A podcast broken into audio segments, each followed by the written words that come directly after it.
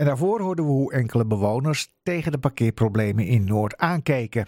En na afloop van de avond spraken we ook met commissielid Dennis Overweg van de Stem van Amsterdam. En hij was heel tevreden over de avond. Nou, ik vond het heel goed.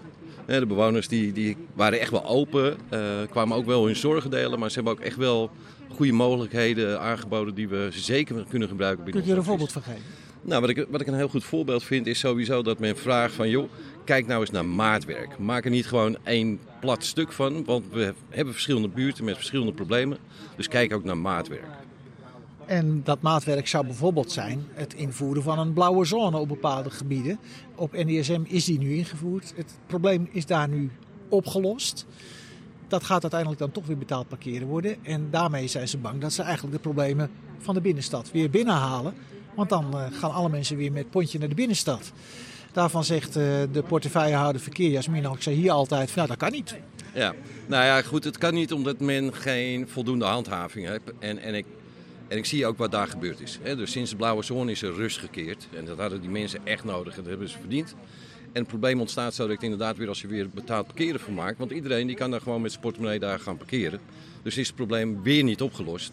Uh, dus dat is ook geen oplossing. Dus blauwe zone, ik geloof er ook in. Dat is echt de oplossing.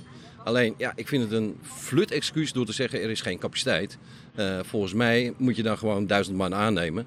En met alle kosten die we binnenhalen met betaald parkeren, die voor de mensen die het wel betalen, ja, dan kan je prima hun loon betalen. Komt dat wat u betreft ook in het uh, advies aan de wethouder te staan? Absoluut. Ja, dan was er ook iemand die zei van ja, ik ga boodschappen halen in Amsterdam. Ik moet hier zijn, moet daar zijn, moet daar zijn. Moet overal weer opnieuw geld in de parkeermeter gooien. Maak die gebieden nou groter. Wat vond u daarvan?